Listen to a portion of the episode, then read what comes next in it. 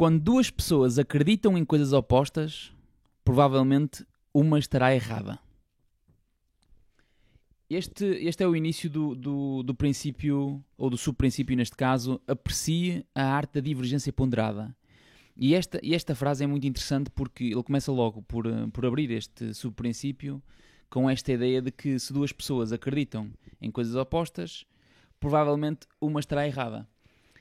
A minha dificuldade com o provavelmente é que das duas uma. Das duas uma. E uma está errada. Mas qual é que está certa? E a minha dificuldade com isto tem que ver com uma das coisas que eu depois comecei para aqui a anotar, que é, mas afinal o que é verdade? Porque se nós de facto temos uma desavença, ou temos uma opinião contrária, ou temos um confronto de ideias, como é que nós chegamos à conclusão do que é verdade? E, na verdade, eu não sei se nós temos que chegar a uma conclusão do que é verdade. Tu disseste, e muito bem, na apresentação do livro do Ray Dalio, que nós fizemos ainda há muito poucos dias, que se calhar a verdade não existe. Pelo que eu percebi daquilo que tu disseste, se calhar a verdade não existe. Isto é, não existe uma verdade empírica, não existe uma verdade total. Neste momento, o que é verdade para mim é A. E o que neste momento é verdade para ti é B. Então, se calhar não tem a ver muito com o que é realmente verdade no final do dia, porque nós de facto não sabemos, mas o que é que, ainda assim, nós podemos acreditar em conjunto, de forma respeitosa, que verdade A ou B é que nós vamos animar. Quase como se fosse um consenso de, ok, se calhar o caminho é A ou B, mas vamos então experimentar um caminho A, porque os dois decidimos que íamos experimentar um caminho A ou B. Portanto, eu não tenho a certeza se é realmente procurar o que é verdade, ou se é procurar um commitment por um A ou por um B. E acho que tem mais a ver com procurar um commitment por A ou por B, porque a partir do momento em que tu procuras um commitment em conjunto por A ou por B, procuras um commitment para todo o abecedário. Não tem a ver com o que é verdade, mas quando tu fazes um commitment de, olha, vamos então experimentar o A, e nós os dois queremos experimentar o A, é quase como se estivéssemos a dizer, olha, até pode não ser o A, até pode não ser o B, mas estamos disponíveis e com a responsabilidade de que queremos experimentar o A, B, C, D, E, nananana. Eu acho que essa é a única maneira de duas pessoas fazerem alguma coisa em conjunto, de trabalharem alguma coisa em conjunto. Há uma expressão que eu acho que nós em vários momentos já tocámos algo do género, que é quando numa conversa alguém diz então está bem, eu fico com a minha verdade, tu ficas com a tua. E isto provavelmente não é consciente a este ponto, mas na verdade aquilo que se está a fazer neste caso é a impossibilitar a possibilidade de chegar a uma verdade comum, de chegar a um ponto onde ambos assumimos ou concordamos que certas coisas são princípios ou são regras para nós, ou que são entre elas que nos balizamos, não é? De facto, eu disse isso no lançamento, eu não me lembro exatamente em que momento, mas eu acho isso, acho que as verdades de ontem são inverdades hoje. Ao longo da história, uma data de verdades na ciência hoje não são verdade, não é? Desde a Terra girar à volta do Sol, ou o Sol à volta da Terra, desde o Plutão ser um planeta ou não ser um planeta, que hoje continua assim uma certa nuvem de dúvida se essa não é, afinal é só uma nuvem de gás, afinal é só uma coisa líquida. Mas em algum momento, quando alguém publicou algum livro sobre ciência, teve que decidir se incluía Plutão ou não como planeta. Então, tiveram que chegar a uma verdade. E transmitiram-no como uma verdade. Se calhar é só uma crença, mas transmitiram aquilo como uma verdade. E eu acho que entre duas pessoas, ou entre um grupo de pessoas, tem que haver uma capacidade de chegar a verdades para eles, que podem ou não ser verdades absolutas ou eternas.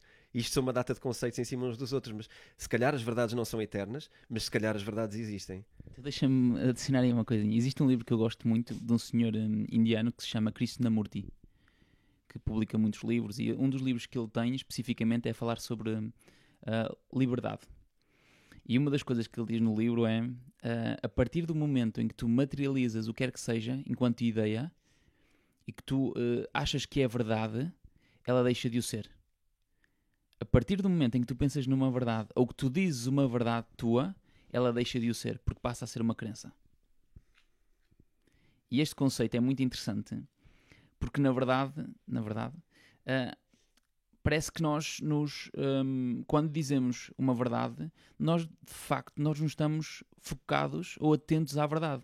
Nós estamos focados e a tentar garantir que aquilo continua a ser verdade, para nós não perdermos a razão. E que nos é útil. E que nos ampara. E que nos dá segurança. Sim. Então nós agarramos não à verdade, mas à segurança de pensar que sabemos alguma coisa. É para podermos jogar futebol num campo que tem limites, não é? Porque senão tu jogas futebol e vais fintar eternamente para o lado esquerdo. Não vais para lado nenhum. Mas tu tens que meter limites no campo, não é?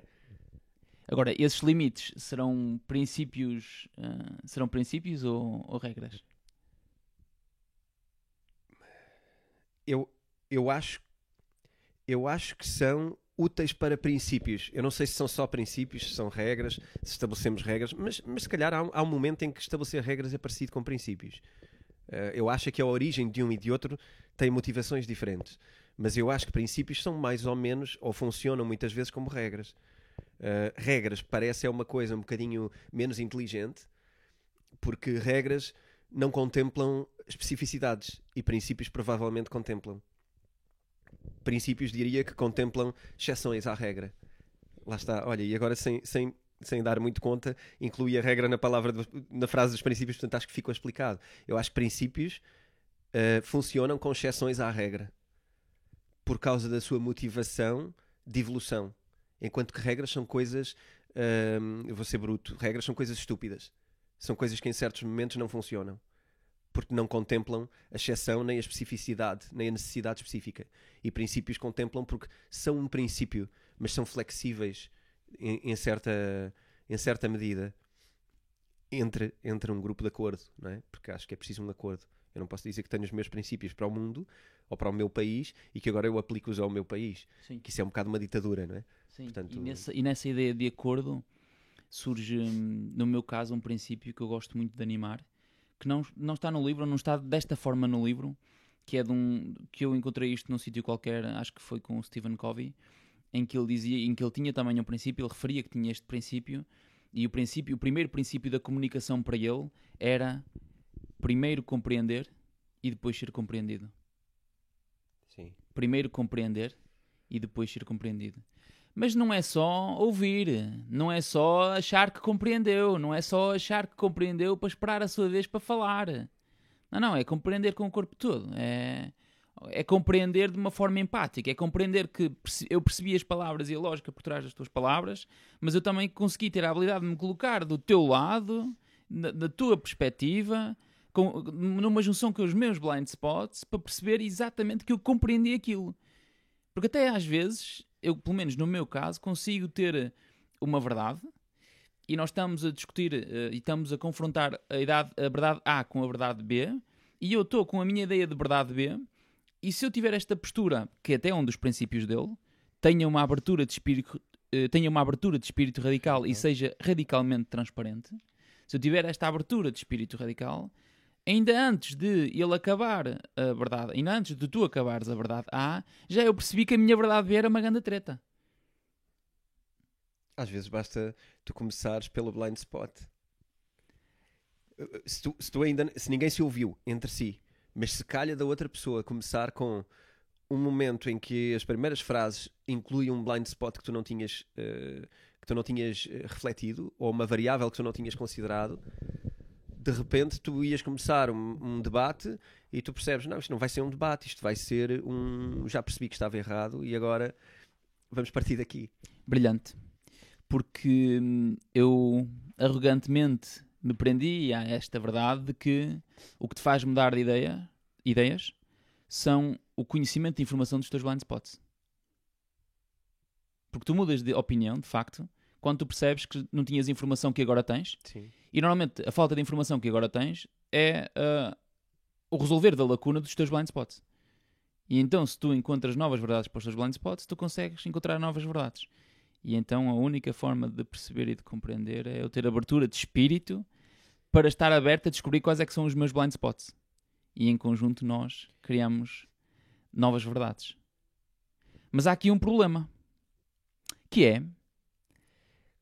como é que nós podemos ter esta capacidade de achar ou de sentir que as divergências então não são ameaças e são uma oportunidade de aprendizagem. Isto tem a ver um bocadinho com a ideia de ter uma abertura de espírito radical.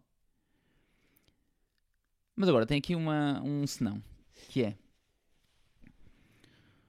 Mas nós, por vezes, não temos de facto de ser teimosos e arrogantes. E eu já vou falar um bocadinho de arrogância. O que é ser teimoso? É eu defender a minha verdade.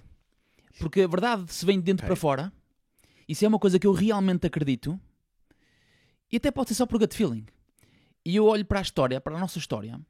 E muita da nossa história, os grandes momentos, os tipping points, como Malcolm Gladwell diz, os tipping points que de facto nós fizemos, ou que nós... as mudanças que nós realmente fizemos na nossa vida têm muito a ver com a malta a ser teimosa relativamente a um conjunto de crenças e relativamente a um conjunto de verdades. Até quando muita malta, se calhar, devia ter outras opiniões e verdades que naquele momento, com mais informação, pareciam mais interessantes. Sim, sim. Mas agora deixa-nos aqui num impasse. Que é, então, mas afinal temos de ser teimosos ou não? Ser teimoso é positivo ou não? E depois há livros sobre isso, não é? Sobre, não, vai até ao fim com as tuas ideias. E eu acho que essas ideias são extremamente perigosas. São extremamente perigosas. E eu acho que há muita gente hoje a começar numa rampa perfeita para se esbarrar totalmente, porque anda a seguir gurus com frases que se aplicam a tudo. E de repente tu pensas, olha, a vida é bem simples, afinal. Eu aplico isto a tudo e agora vou vencer, porque o fulano tal fez isto, e tem aqui N exemplos do livro em que as pessoas fazem isto, e portanto, se eu fizer isto, vai correr como eles. E eu acho que isto é uma rampa perfeita para o pessoal se esbarrar totalmente. Porque a vida não é sobre uma coisa, é sobre uma data de coisas. E a vida não é uma variável, são uma data de variáveis. E cada pessoa é uma variável única. E como eu disse também no outro dia no lançamento, e cada vez gosto mais, a vida está-se a lixar para aquilo que tu queres. Se a vida é uma coisa, a vida está-se a lixar para o que é que tu queres, o universo está-se a lixar para o que é que tu queres. E não é porque seja mau, ou porque seja é só porque é indiferente, porque é neutro. A natureza é neutra, não é? O outro dia tu falaste, no outro episódio, sobre o leão que come a coitadinha da gazela e que a mata, não é? E que a asfixia e etc. E é uma coisa violenta. Mas a natureza é neutra em relação a isso. Não vai lá ninguém na natureza corrigir aquilo. Porque se calhar aquilo está certo. Porque se calhar o leão tem que comer, senão não existe. E se calhar a gazela tem que ser comida, senão a população de gazelas aumenta de tal maneira que estraga o mundo todo. Portanto, há um equilíbrio nas coisas. E o equilíbrio é o neutro. É o ponto neutro. O equilíbrio numa coisa é quando ela está neutra, para a esquerda e para a direita está equilibrada, certo? E eu acho que achar que se fizermos muito de uma coisa vamos chegar lá, não é esse o hack que tem que ser entendido. Acho que é um grande perigo. Eu nem me lembro já porque é que eu peguei nesta situação, mas nasceu da coisa dos livros e dos gurus que acham que é por ali e que é só por ali. Eu acho que isso é dizer que tu metes palas e que tudo o resto é blind spot. Porque tu achas que tem tudo a ver só com a tua persistência e teimosia. E não tem. Isto tem a ver com a visão 360. Tem a ver com tu influires com cada uma das coisas. E arranjares metodologias e princípios para lidar com cada uma das coisas que te aparecem. Eu acho que é um bocado a questão das visões. Tem um bocado a ver com isso. Eu estava aqui também. Não, acho que há outra coisa muito gira, que é como é que isto funciona na prática, numa conversa. O Ray Dalio não traz isso no livro, ou estou enganado?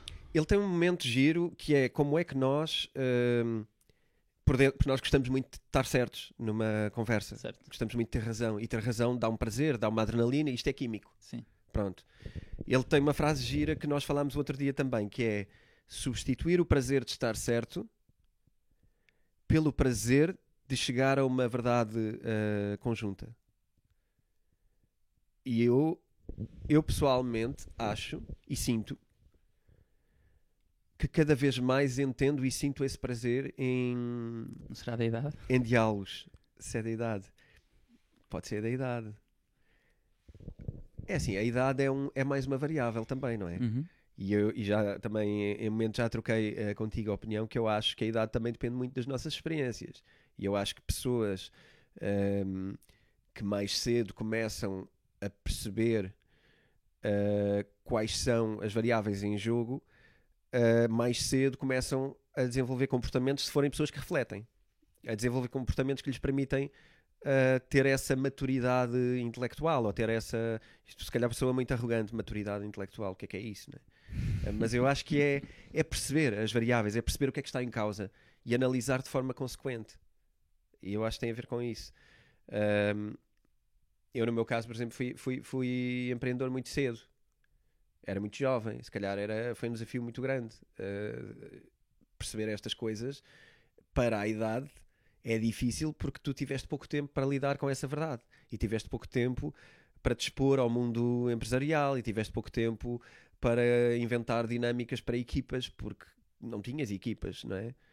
És muito jovem, e as primeiras vezes que tens equipas tens que aprender coisas sobre pessoas, e se calhar aos 22 anos achar que sabes coisas sobre pessoas e que és capaz de gerir equipas de pessoas que se calhar são mais velhas do que tu e que acham inclusive que isso é uma questão que lhes dá propriedade, torna-se um desafio maior, não é? Portanto, a idade é ou não um estatuto. Mas olha, eu nesse caso gostava de trazer uma visão então um bocadinho diferente, que é, eu por vezes sinto falta dessa imaturidade. No meu caso específico,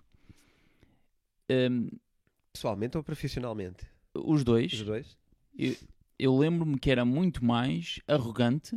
Digo, numa perspectiva de verdade minha, eu era muito mais arrogante do que sou hoje.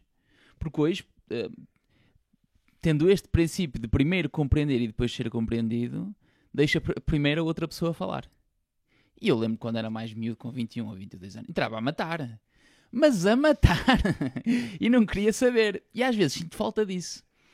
Eu às vezes sinto falta de que, ok, isto faz sentido E eu acho que o resultado dos princípios que tu tens depois acaba também por trazer uma qualidade para as verdades que tu queres e para a qualidade da vida que tu queres. Mas a verdade é que eu também sinto falta desse confronto, dessa ginástica, dessa energia. E tu falaste em equilíbrio. E eu gostava de colocar um bocadinho isso em causa, que é... E eu tenho uma dificuldade com aquilo que tu acabaste de dizer há pouco, que é... com o equilíbrio. Eu também não sei se isso é uma verdade. Eu, de facto, não sei se nós realmente precisamos do equilíbrio. Pela natureza, e como o Ray Dalio nos diz, e que menciona aqui, de facto, quando nós constatamos a natureza, nós conseguimos perceber estas leis universais e estes princípios universais. Agora, é quando tu sais de equilíbrio que tu mais aprendes.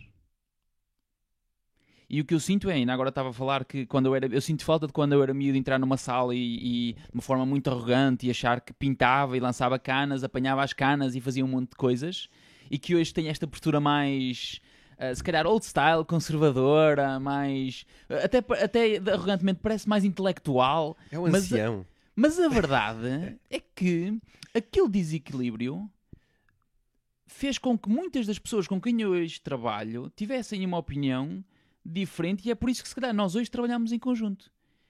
E eu posso dizer, eu, naquela altura estava em desequilíbrio, ou é agora que eu estou em desequilíbrio?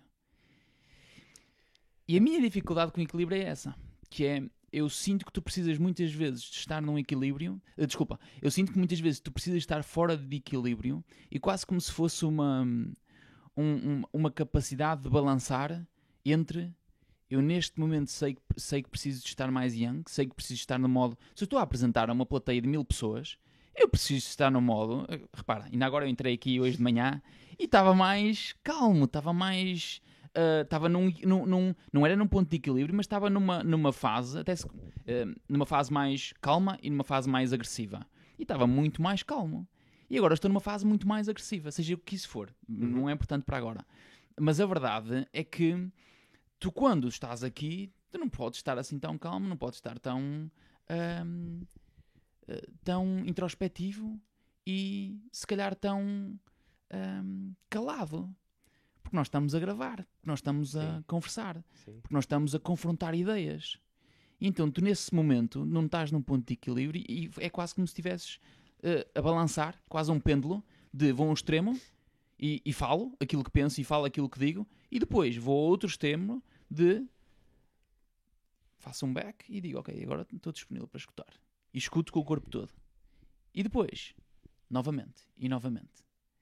E eu, portanto, não tenho a certeza se nós temos que estar nesse ponto de equilíbrio. Deixa-me esmiuçar o equilíbrio um bocadinho só.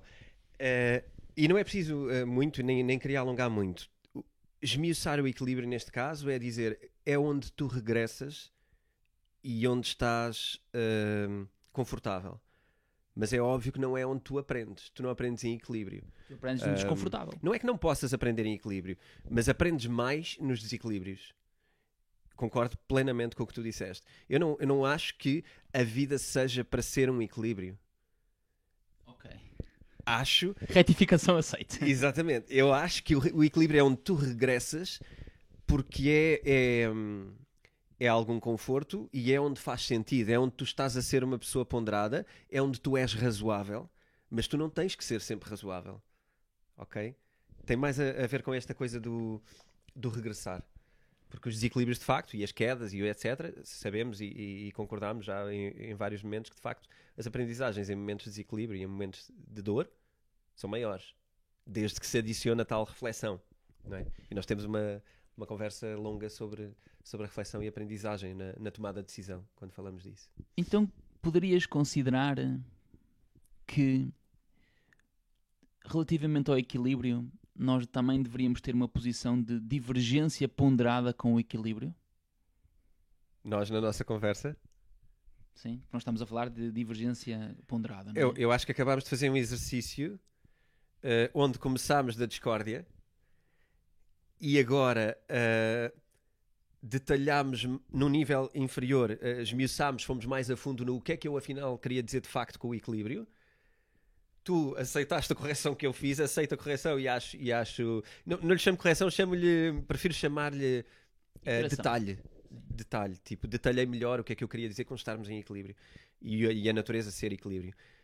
Tu concordaste com isso e provavelmente estabelecemos aqui não digo um princípio, mas estabelecemos aqui uma concórdia no final. Tínhamos uma divergência ponderada, fomos capazes de ouvir um ao outro com algumas regras, provavelmente que sabemos, mas que não combinámos, não é? E chegámos a uma coisa que eu acho que ambos podemos estabelecer como verdade. O equilíbrio deve existir, e existe o equilíbrio, e o que é que ele significa, mas que é útil também o desequilíbrio.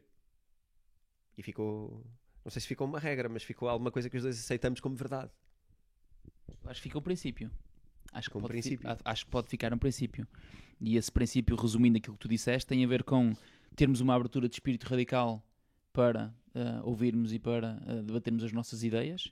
E depois tentamos primeiro compreender e depois ser compreendidos. E às vezes temos que nos explicar sobre momentos, e neste caso o equilíbrio foi, olha, deixa-me explicar um bocadinho melhor o que é que eu entendo de equilíbrio para nós podermos chegar a algum lado.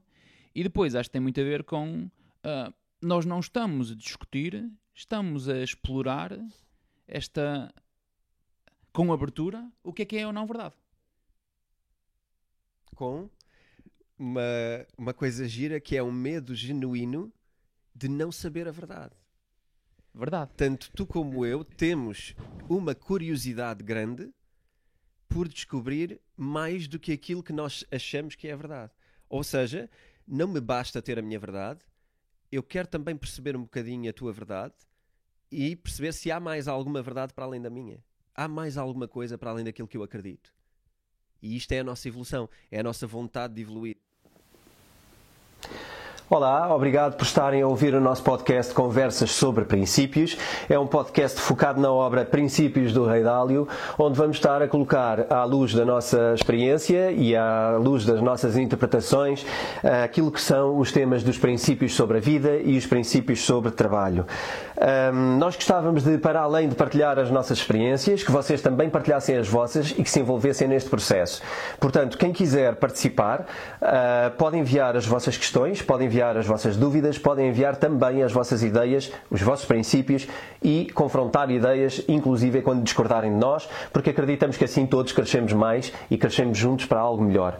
Enviem os vossos comentários e enviem as vossas questões para o e-mail geral@vidaself.com. Eu e o Fernando Moreira vamos estar aqui à vossa espera para o próximo episódio. Obrigado.